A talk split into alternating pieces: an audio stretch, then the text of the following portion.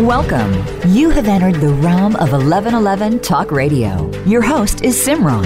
It's time to discover your own language with the universe. Empower yourself, broaden your mind, open your heart, and discover who you are. Now, here's your host, Simran. Welcome, welcome, welcome. I hope you have all had a wonderful Thanksgiving weekend and are open to the holiday season that is upon us. As we move through the season, we see more and more things that are taking place on our planet. We have had an abundance of hurricanes and earthquakes and all kinds of activity when it comes to the climate. And it has to sometimes make us take pause and wonder what the heck is going on. Is all of this suffering supposed to happen? And do we actually play a role in it?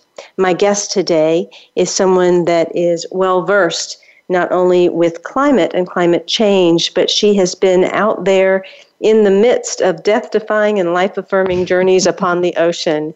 And she is someone who has become a truly passionate advocate about informing individuals not only on the physical and ecological effects of what climate change is doing, but also delving into the spiritual aspects and many of the other areas that we might not think about. Spiritual ecologist Heather Lyn Mann is a practitioner of Buddhism, sailing, and mindful advocacy. After earning a master's in environmental science from University of Wisconsin's Nelson Institute, she founded and led the not-for-profit Center of Resilient Cities, an organization mobilizing inner city residents to restore natural beauty and function in damaged neighborhood landscapes. In 2007, together with her husband and cat, Mann, set on sail for a six year, 15,000 nautical mile ocean voyage. Ocean of Insight, A Sailor's Voyage from Despair to Hope, is Mann's death defying and life affirming memoir from her time on the open ocean. Back on land in 2014, Heather co founded and led the International Plum Village Earth Holder Sangha, a mindfulness community working to awaken our great togetherness with the earth. Today, in her home community of Charleston, South Carolina, Heather Lyn Mann is helping launch Higher Ground, a collaborative of spiritual and thought leaders, scientists, artists, and others rising to meet our environmental crisis. She is the author, again, of the book. Ocean of Insight, A Sailor's Voyage from Despair to Hope. You can find out more about her at her website, which is Heather Lyn Mann, H E A T H E R L Y N M A N N dot com. Welcome, Heather, to 1111 Talk Radio. Well, thank you so much, Simran. I'm happy to be here.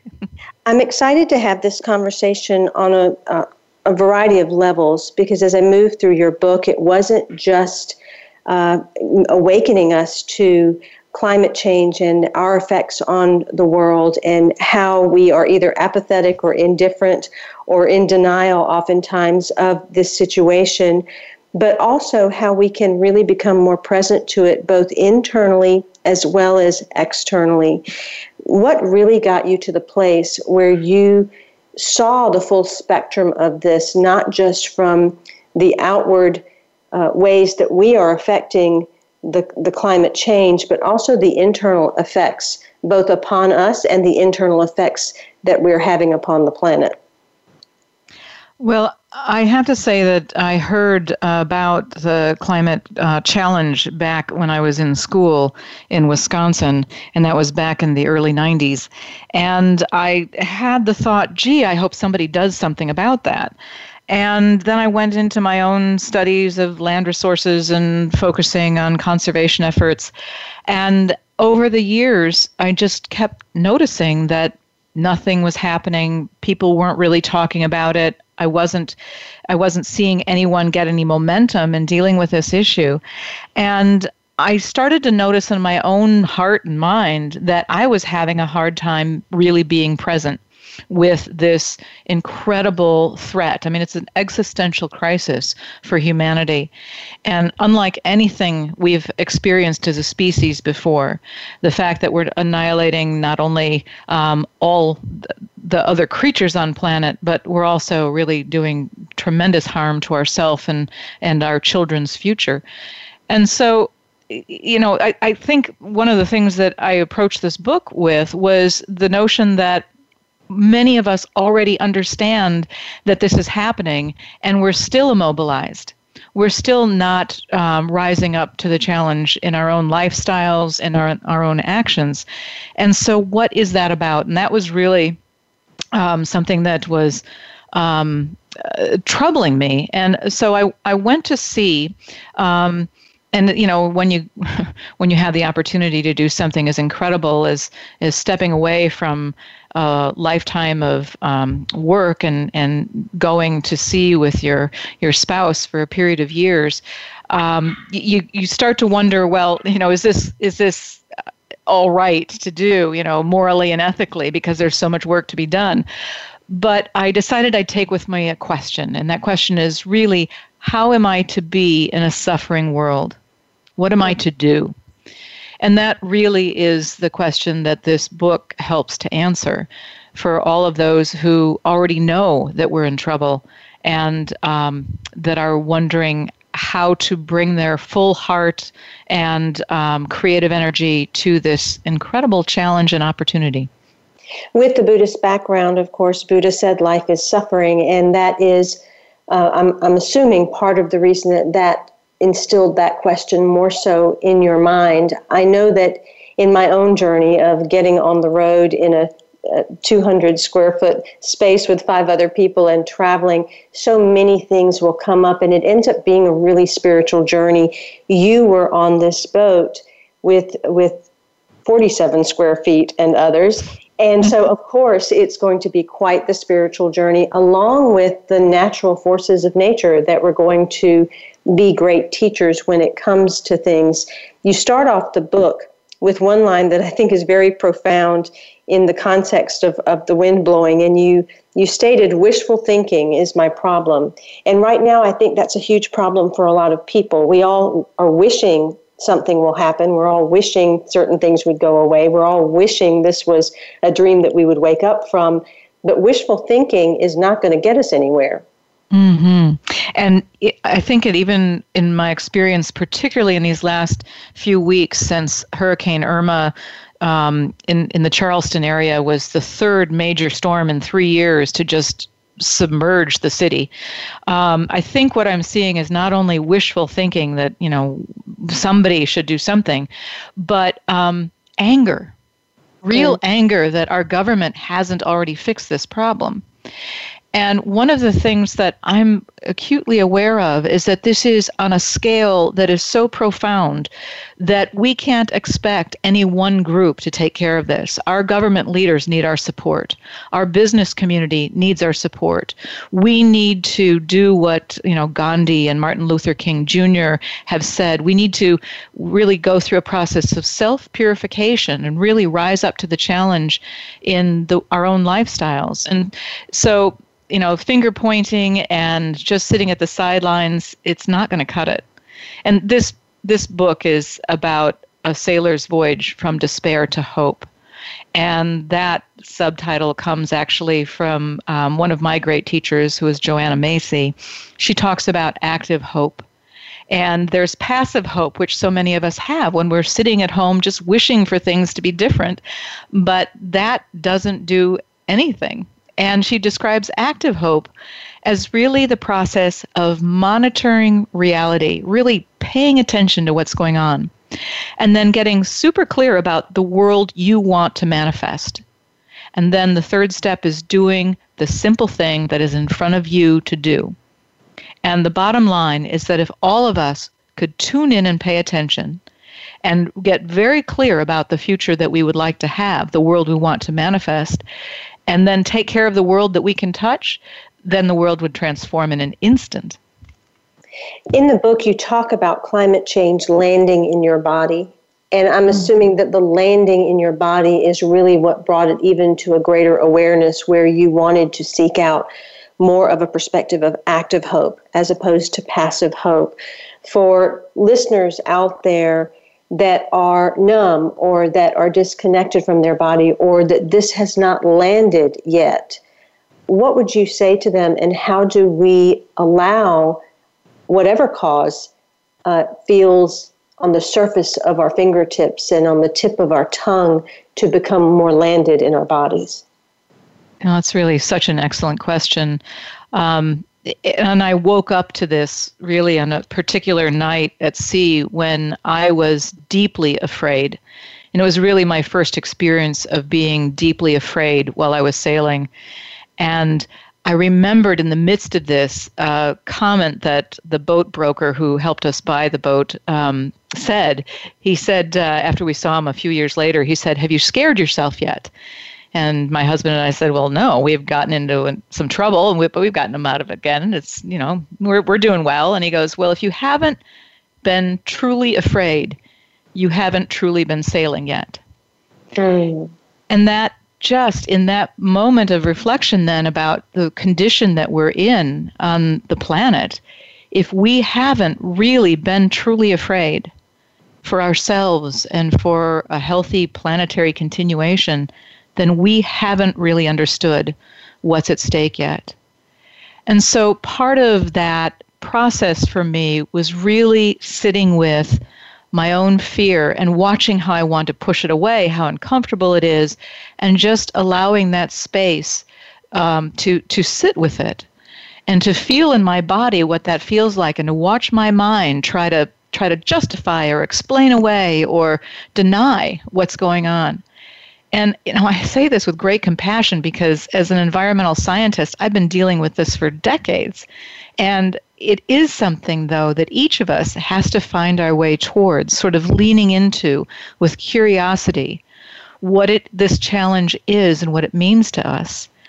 But the the important thing was that in that moment in sailing and then in this this reckoning with this climate challenge is that we can't just stop with the fear we have to actually move through it to a point of action and behave in a way that's fearless, even in the company of our fear. And that is possible. That that is something that that we have yet to explore as a society is what is on the other side of our our fear and I do believe that that's why so many people are denying that this is happening, denying that people have anything to do with it because if you really look at the causes and conditions of this climate crisis, you know, this has been brought on by our own actions. We're all culpable. So sometimes that brings up guilt, sometimes that brings up anger and you know all these strong emotions. But that's not where we get to stop. We get to go, all right, you know, these are the strong emotions I'm having and what's beyond it on the other side. And we can then begin to water the seeds of our compassion and our true loving kindness that we have for each other and future generations and species who don't have a voice and begin to really serve those entities um, as as part of the equation of what's happening in this moment. Heather Lyn Mann left on a voyage with one primary inquiry How am I to live in a suffering world? From her book, Ocean of Insight, I'd like to read a short passage.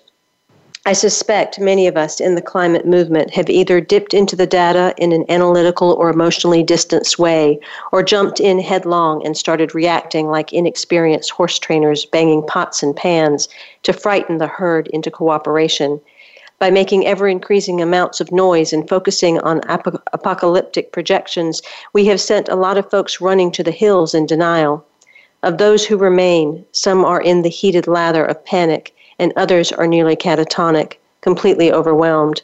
A few precious are operating somewhere in between, calmly, clear headed, and with the skill in the midst of strong emotions resonating in their bodies. I wonder what would happen if each of us coexisted with the uncomfortable fear, anger, heartbreak, and guilt reverberating in our bones and chose to behave in ways that are composed, plain spoken, and compassionate. What if the climate concerned were like horse whisperers who modeled the fearlessness and wise action they wished others would adopt? Again, this is from Heather Lyn Mann's book, Ocean of Insight. You can find out more about her at heatherlynmann.com, and you can also find out about different events and teachings, along with how to contact her and read her blog if you'll go to heatherlynmann.com. We'll be right back after these messages.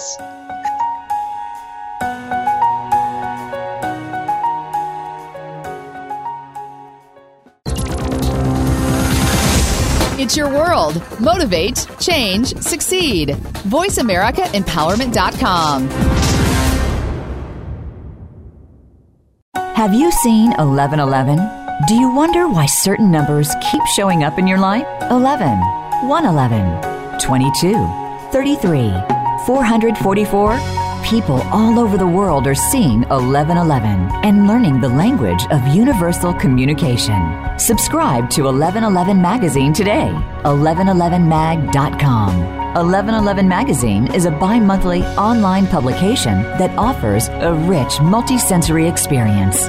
Engage with experts and topics of consciousness. Become enlightened, empowered, and energized so you live a passionate and authentic life of conscious choices. 1111 Magazine, a daily staple for lifting the mindset, expanding the heart, and experiencing greater aliveness. 1111 Magazine. Order now at www.1111mag.com. 1111mag.com. Do you want more out of life? Tired of settling in relationships, your career, health, or finances? Want to experience greater aliveness? I am Simran I support people in listening to their conversations with the universe, the guiding signs, symbols, and synchronicity. I mentor people to anchor in trust, love, and confidence to live their heart's desires. Let me guide you in embracing the challenges and the obstacles so you embody and integrate the gifts they bring. No more human doing. You are here for being, bounteously and abundantly. Experience your soul's natural rhythm, your powerful essence don't shrink back any longer. Release the struggle. Learn how to let go. Create in different dimensions. Transform separateness, grief, anxiety, anger, and chaos into living your destiny. Connect with me at IamSimran.com. Live more freely, spontaneously, and joyfully. Don't conform. Live a life of courage. Let's start now. Through my online courses, mentoring programs, or one-on-one coaching, it's time to change your world. Connect at IamSimran.com. Are you an artist, healer, teacher, author, speaker, or coach? A wellness or holistic practitioner or energy worker? Maybe you want to be. Do you desire to serve the world, share your gifts, live your dreams? I am Simran, host of 1111 Talk Radio, and I invite you to the vision of oneness. Could you use a community of support, more financial flow with less effort? Would you like to receive so you have more to give? Be a world changer, world server, do gooder. Be a new paradigm thinker and a conscious change agent. A part of a growing community creating collective streams of prosperity and wellness. By simply serving yourself, you serve others. Feel great, have more energy, sleep better, gently detox, lose unhealthy weight, and build strength. It's time for more freedom and financial flow. The vision of oneness embodies unconditional giving, commitment, simplicity, and receiving. We are a collective new way of being in commerce and creative cash flow. Learn more at thevisionofoneness.com. Register now and a member will help you begin today. Visionofoneness.com. Follow us on Twitter for more great ideas at Voice America Empowerment.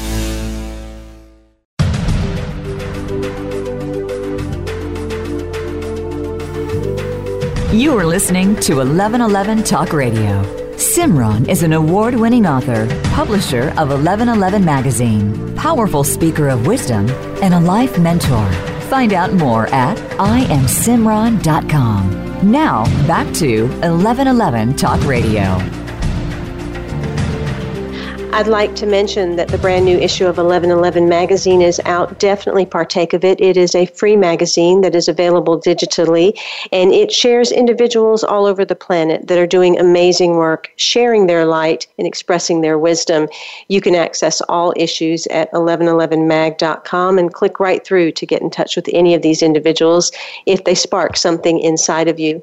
If you are someone that is too busy and you need to now grow on the go, I have an option option that is 1111 on audio. It is a way that you can stay in touch, have a practice, and continue your own personal growth while being exposed to many of the different teachers, change agents, and leaders across the globe. So check out Grow on the Go 1111 on audio and start taking that busy time and making something productive and still out of it.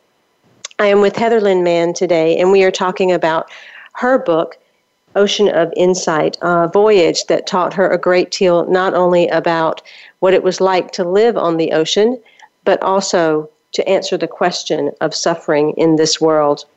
From the book, advocating for ecological and social well being is frustrating, stressful, and only occasionally successful work.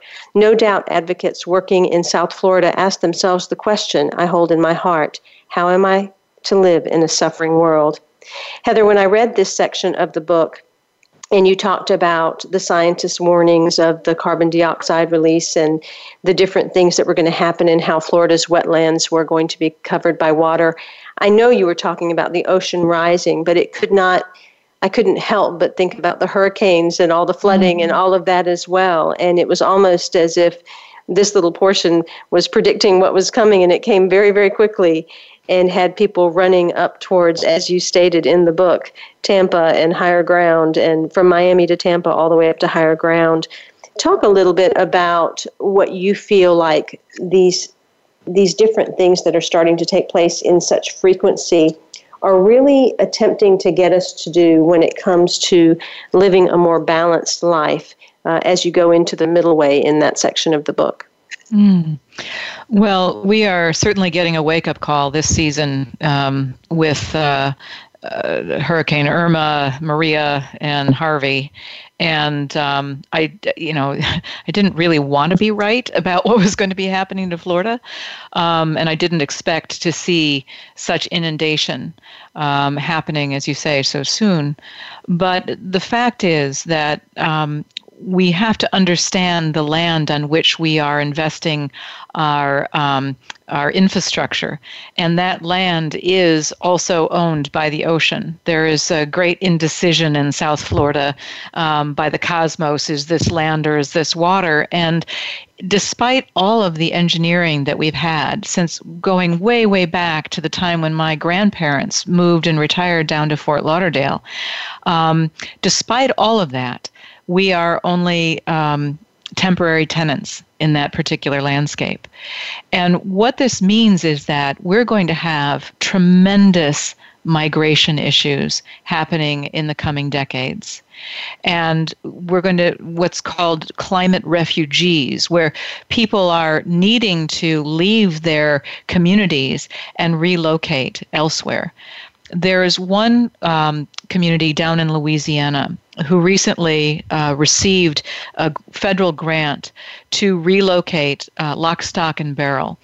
And these are old communities that have uh, Native American roots, and they haven't always gotten along. These these two different um, arms of this uh, one particular setting, and so they've tried on numerous times to like relocate together, but they've had, you know, interpersonal disagreements. Well, the federal government is supporting a relocation now to help them find a new community. But the thing that I just get sort of tripped up on is that the funding is so great that it's providing resources that are ending up to be $800,000 per person mm. for this community to find a new home. And as I say in the book, this is like winning the climate change jackpot because we are not going to be able to do that for other coastal cities. And we have this this reality that's happening up and down the eastern seaboard and all throughout Florida and then all through the Gulf region where people are going to be needing to relocate whether it's because of the hurricanes that are wiping out the communities eventually or because of rising sea level. And that's just the United States.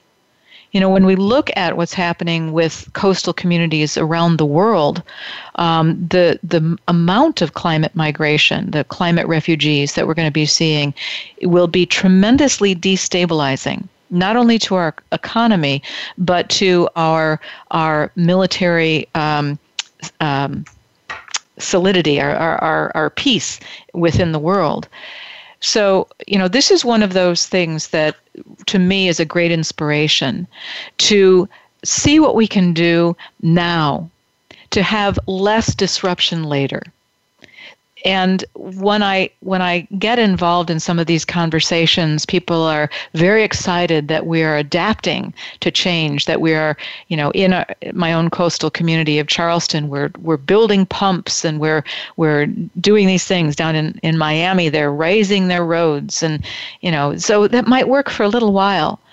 But unless we're actually stopping the harm that we're causing today, and this is the great work of the Paris Climate Agreement that they agreed that they would stop the um, cut the emissions that they're releasing, the carbon emissions into the atmosphere by 26 to 28 percent in a, a very limited time period. That is the kind of work that really needs to be done so that there's less of a crisis later and less of this climate refugee issue later that needs to be addressed. From the book, you write Our globally connected economies and cultures magnify the effects of the three poisons. And later on, you say, for example, I didn't realize as I sailed the Atlantic how harmful my greedy craving for meat was to the planet, especially my consumption of beef and dairy. But eventually, I learned that animal agriculture is a leading producer of greenhouse gases, both CO2 and methane. A main cause of the planet's warming is that animal agriculture is expanding to feed society's collective demand. So, on an individual level, there are a lot of things that we can do. What did you mean by the three poisons? Well, we have greed, anger, and delusion that um, uh, really contaminate our thinking. The greed is our, our wanting and and for me this is you know a wake up call about my wanting for meat and that that truly is unsustainable for um, the global population to all behave as i have been behaving and so that is something that I think I have an ethical responsibility to actually live in a way that I am a model for a sustainable future um, our own anger is um, being triggered and by the, blame and the finger pointing and the the um, fault finding and the enemy making that we're we're invested in, um, not only as as a society and as a nation, but now neighbor to neighbor. It's it's really becoming quite toxic. And then this notion of delusion that we can actually live outside of natural law that we are not somehow deeply interconnected with the um, the forces of nature that somehow we're superior to that and that we can control that. And these poisons are really um, creating a, a, a, a mindset in our society that is very um, is feeding our hubris as a species that we can really do whatever we want and we have this this liberty without responsibility and that somehow that is going to carry us forward into the future. Well unfortunately nature is going to have the final say and it's not going to be pleasant as you move through the book, as a reader does, they will find many different meditations that you've come up with to move through different areas. And you also have reflections on various things such as skill and happiness, impermanence, mindfulness, ethics, time, and power.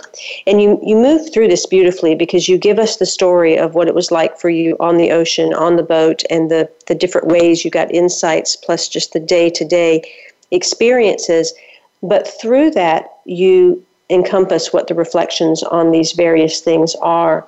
I particularly liked where you wrote um, in regard to this inquiry How am I to live in a suffering world? You received one answer, and that was prepare in advance not just for the technological, economic, or political challenge, but also for the spiritual challenge that lies ahead. The idea is simple, but that lesson applied to the reality of climate change lets loose a cascade of additional uncertainties. Talk about that spiritual challenge that comes into effect beyond even the others. Mm. Well, you know, I I am very aware that the reason why we are in this position today is not just because of our economic and political um, energies, but the fact that we are in a spiritual crisis as a society and as individuals. And there, there really is no separation between um, what is going on in our hearts and minds and what is going on in our environment. They're all interconnected.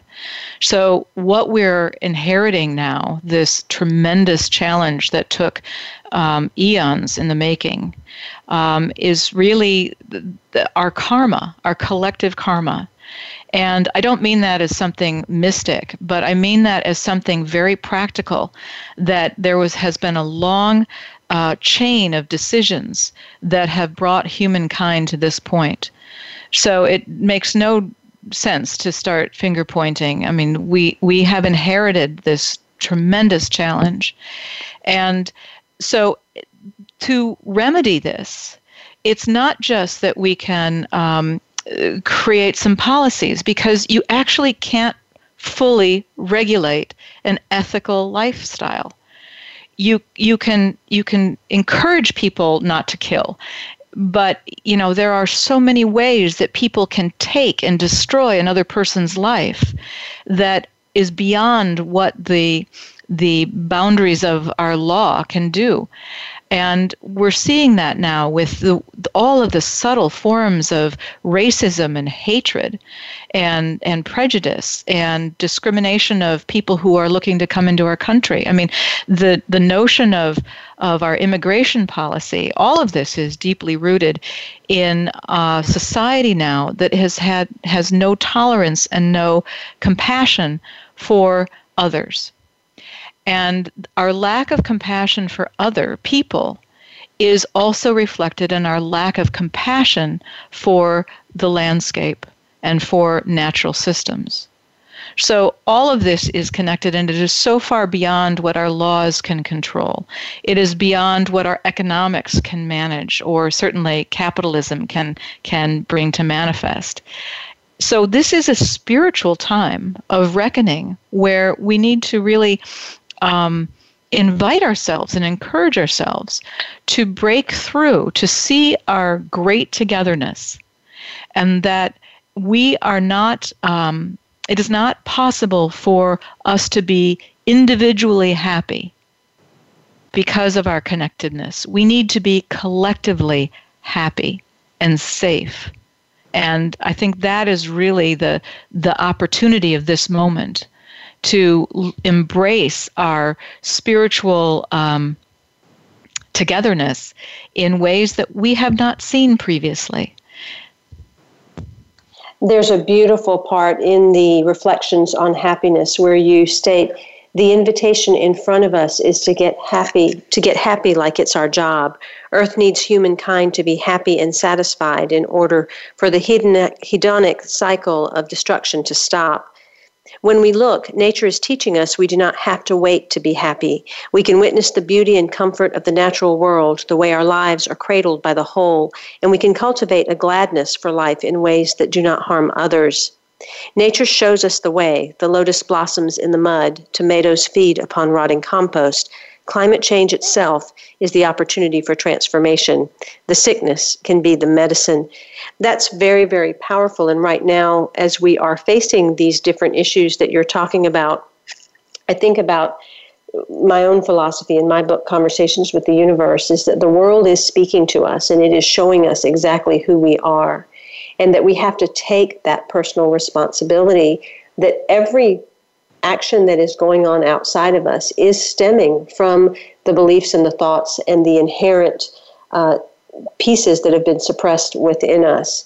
Do you feel like climate change is not only the result of our actions and the way that we're treating the planet, but it is also a result of who we have become? Absolutely. Absolutely, and I'm glad that you read that excerpt on happiness because we started, uh, you know, talking about the three poisons, and our craving is something that is so insidious in our, our everyday life that we shop a little bit too much, we eat a little bit too much, we we gossip a little bit too much. We are trying to search for something to feed uh, a hunger that truly is insatiable we cannot get enough of what we don't really need. And so we're on this path of consuming all kinds of things, you know, in, in, our conversations and in our media and in our our um, diets that that are actually killing not only us but the planet.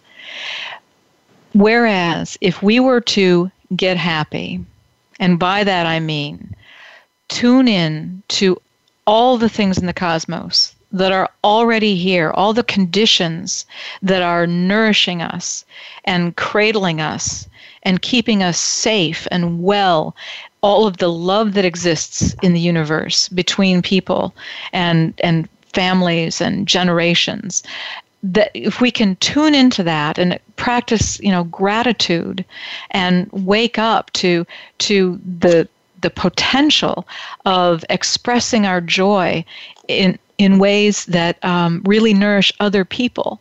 If we can make that the focus of our lives rather than the collection and and um, uh, assembly of things we don't need well then we're actually it's not a hard step to live softly on the planet, to let go of the high consumerism that we've been accustomed to, and to really, you know, ask ourselves, do I need that? And what can I do to help? And how can I be a part of something larger than myself? You know, those are really watering the seeds of joy. And it they are embracing the fact that we already have all the conditions that we need to be happy here and now.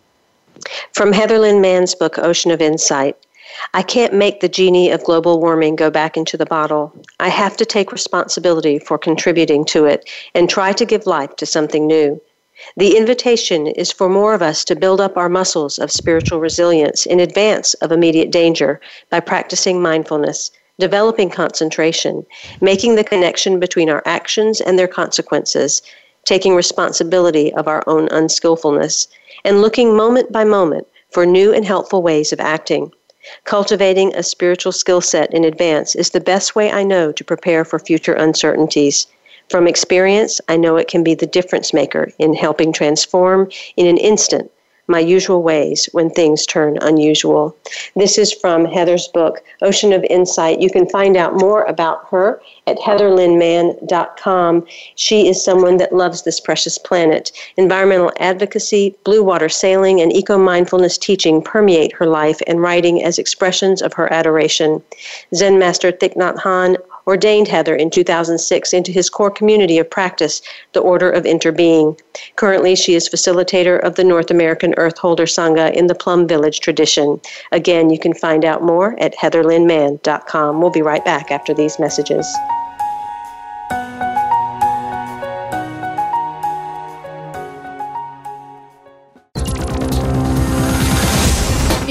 World. Motivate, change, succeed. VoiceAmericaEmpowerment.com. Have you seen 1111?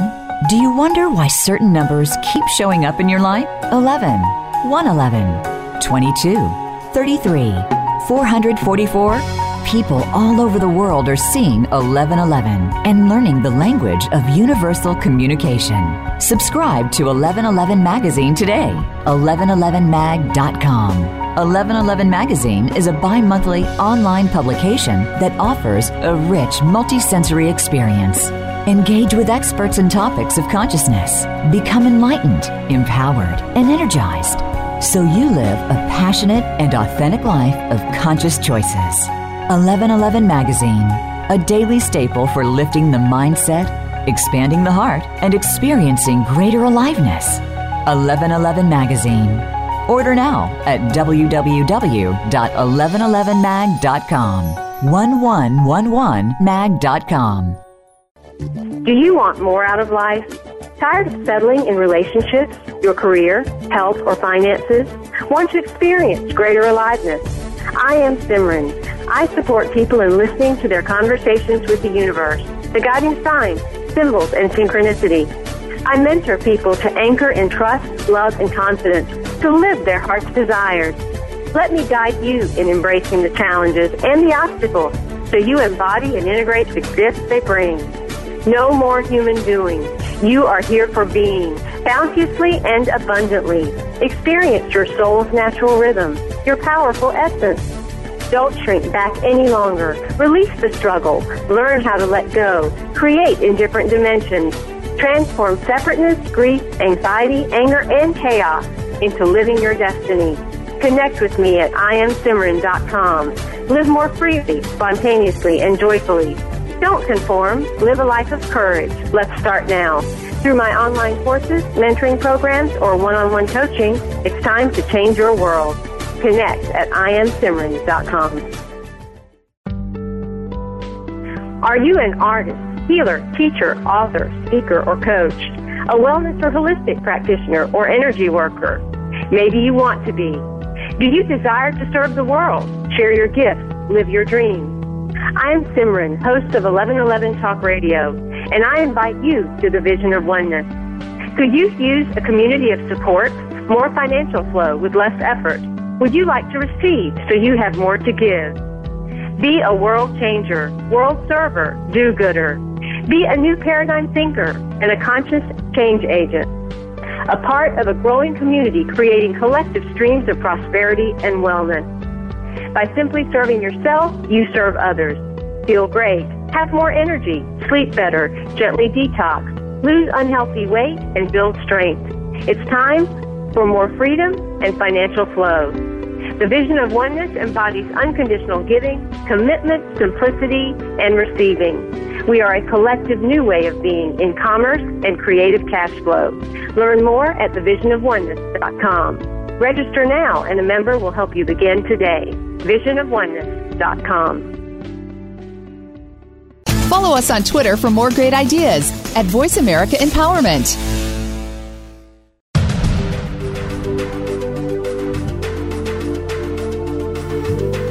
You are listening to 1111 Talk Radio. Simran is an award winning author, publisher of 1111 Magazine, powerful speaker of wisdom, and a life mentor. Find out more at iamsimran.com. Now, back to 1111 Talk Radio. I invite you to also take a look at my own books. They are Conversations with the Universe, and it talks about the way the world is actually speaking to you through signs, symbols, and synchronicity.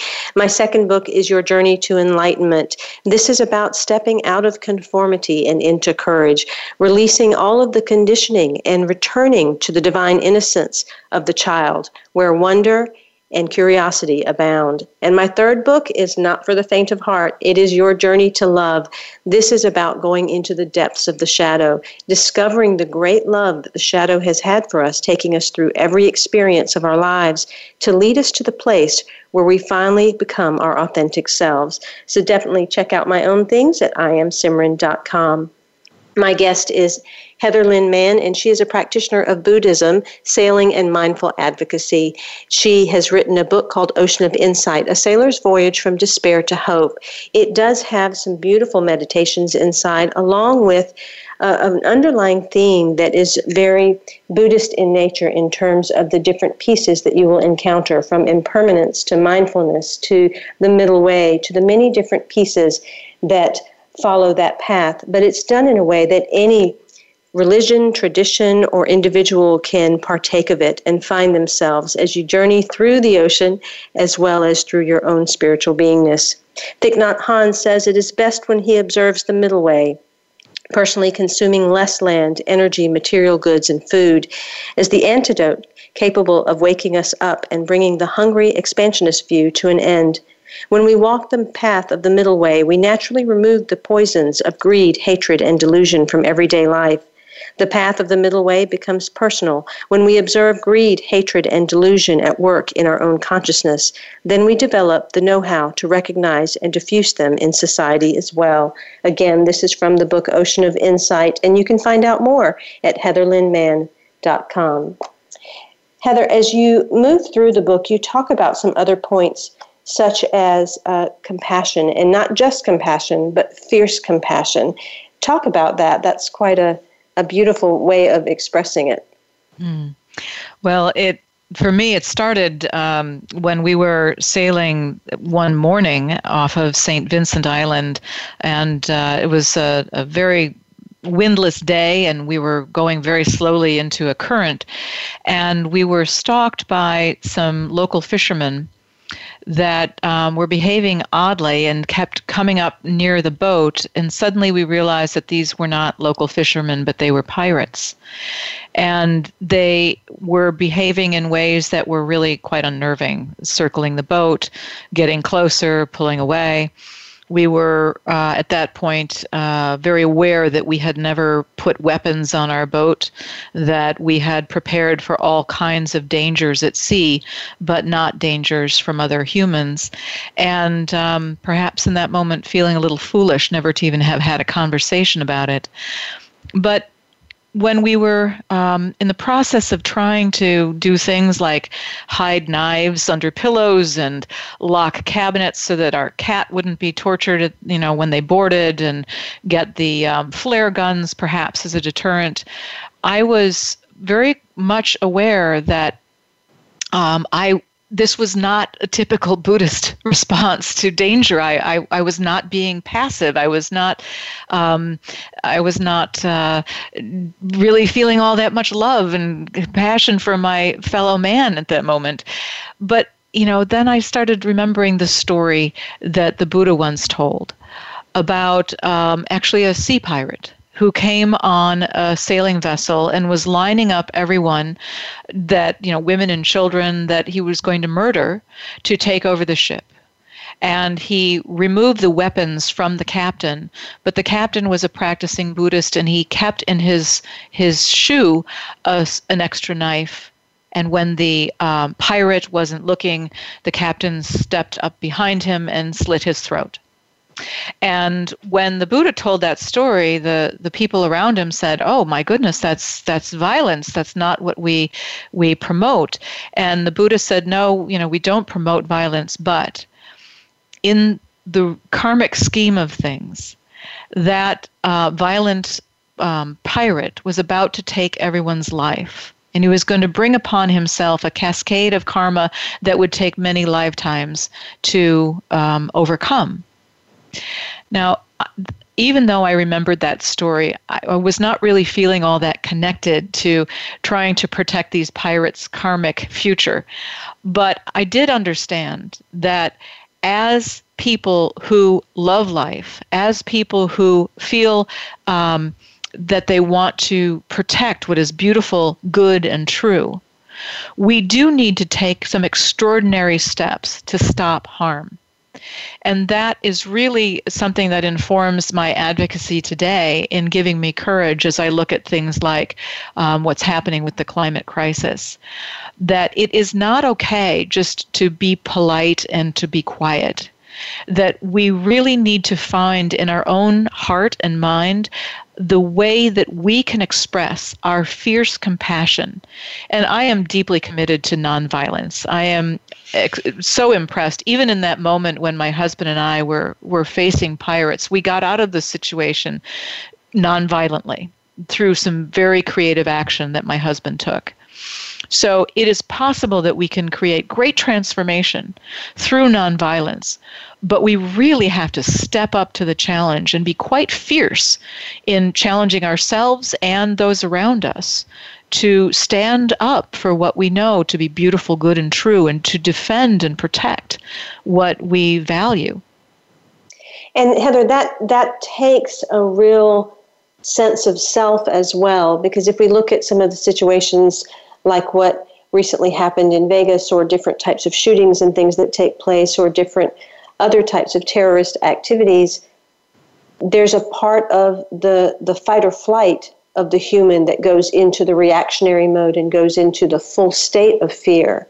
Whereas it sounded as if, in your case, it's not that fear wasn't there, but yet there was a groundedness. There was still a sense of some area of self that had something to fall back on, even if in the immediacy you didn't go right to it. Talk a little bit about how individuals can really cope in those situations to to remember to rely on compassion and the level of fierce compassion that you're stating, which means take care of themselves, but also take care of the other. Mm.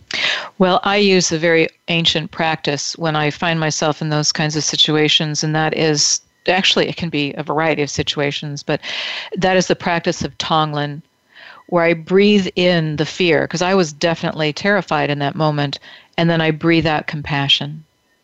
I breathe in whatever that strong emotion is, and I breathe out compassion for myself. This is hard. And, and I breathe out compassion for for you know those around me. My husband was also frightened. I, I was breathing compassion from him.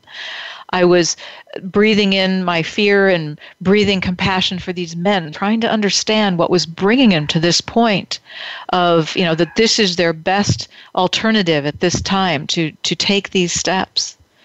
And that moment of turning the strong emotion of fear or anger or you know hatred or, or jealousy whatever it is ta- turning that into compassion it takes the energy from something that is negative into something that you can work with. And you can work with compassion. Actually, my teacher, Thich Nhat Hanh, says that compassion is the only safe emotion. Mm. And I find that to be, you know, such a good guiding light for me that if I am not tuned in to a compassionate approach to my advocacy work, then I need to stop Otherwise, I'm going to be actually helping to contribute to the harm. But if I am tuned in to compassion, then really what it comes down to is a question of skillful means. And what can I do in this moment to be to have the most skillful and effective uh, result? How can I manifest a, a, change in this situation that is going to transform it into something that is much more healing and wholesome?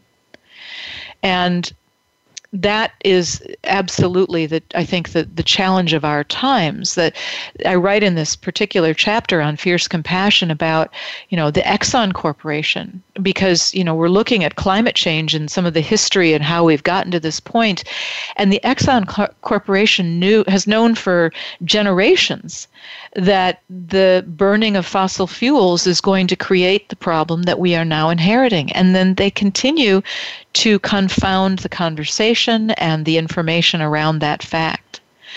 And so, to me, this is, in a way, modern day pirates.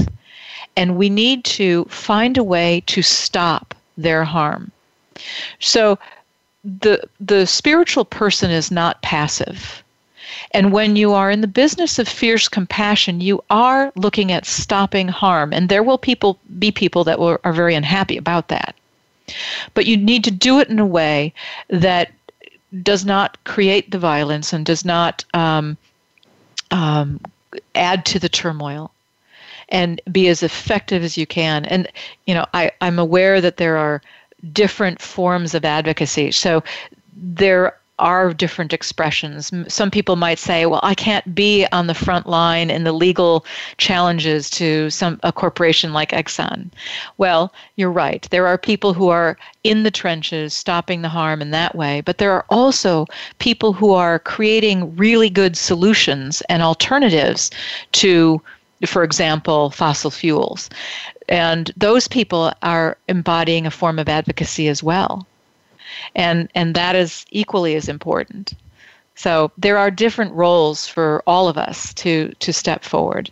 And then there are of course people who are just simply saying i can do what i can touch in my life and that means that i'm going to start with changing my own behavior. And that is a powerful form of advocacy to have our own life be our message.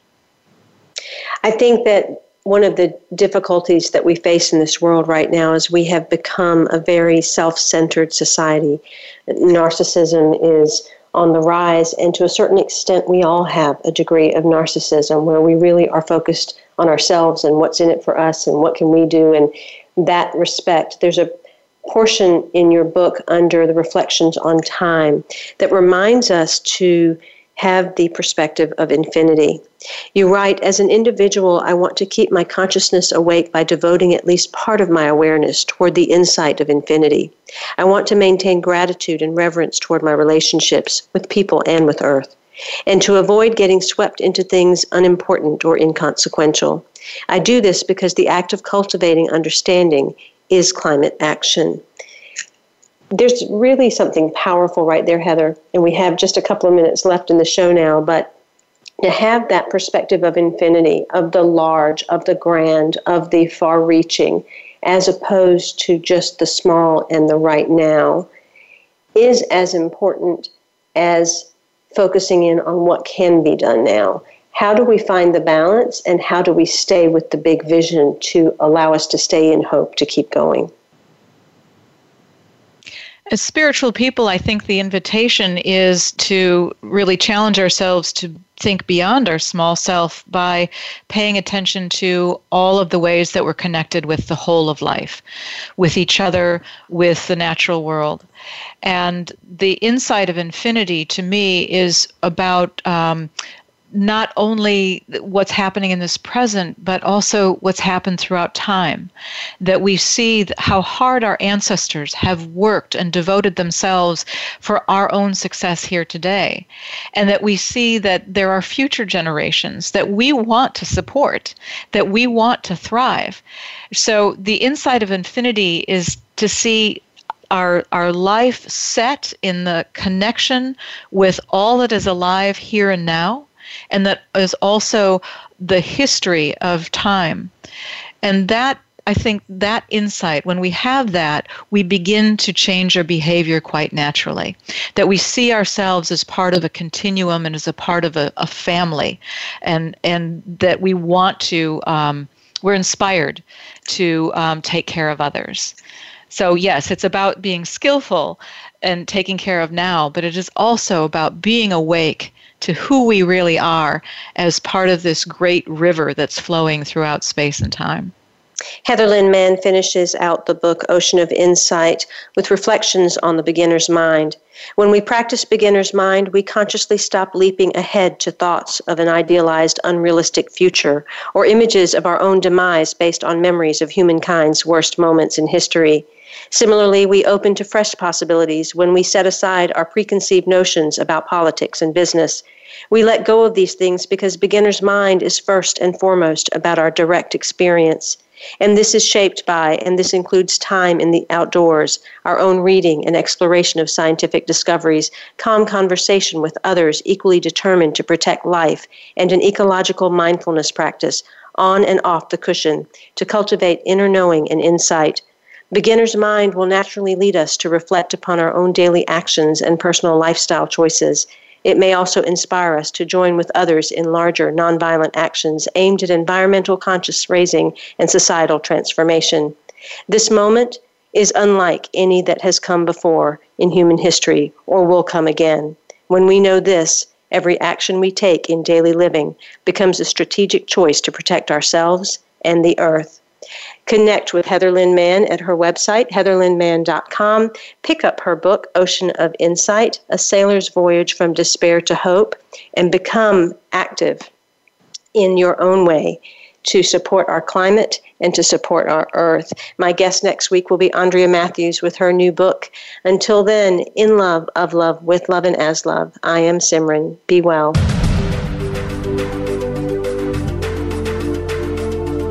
Thank you for opening your mind to a new reality, your heart to greater compassion, and your experience of aliveness with 1111 Talk Radio.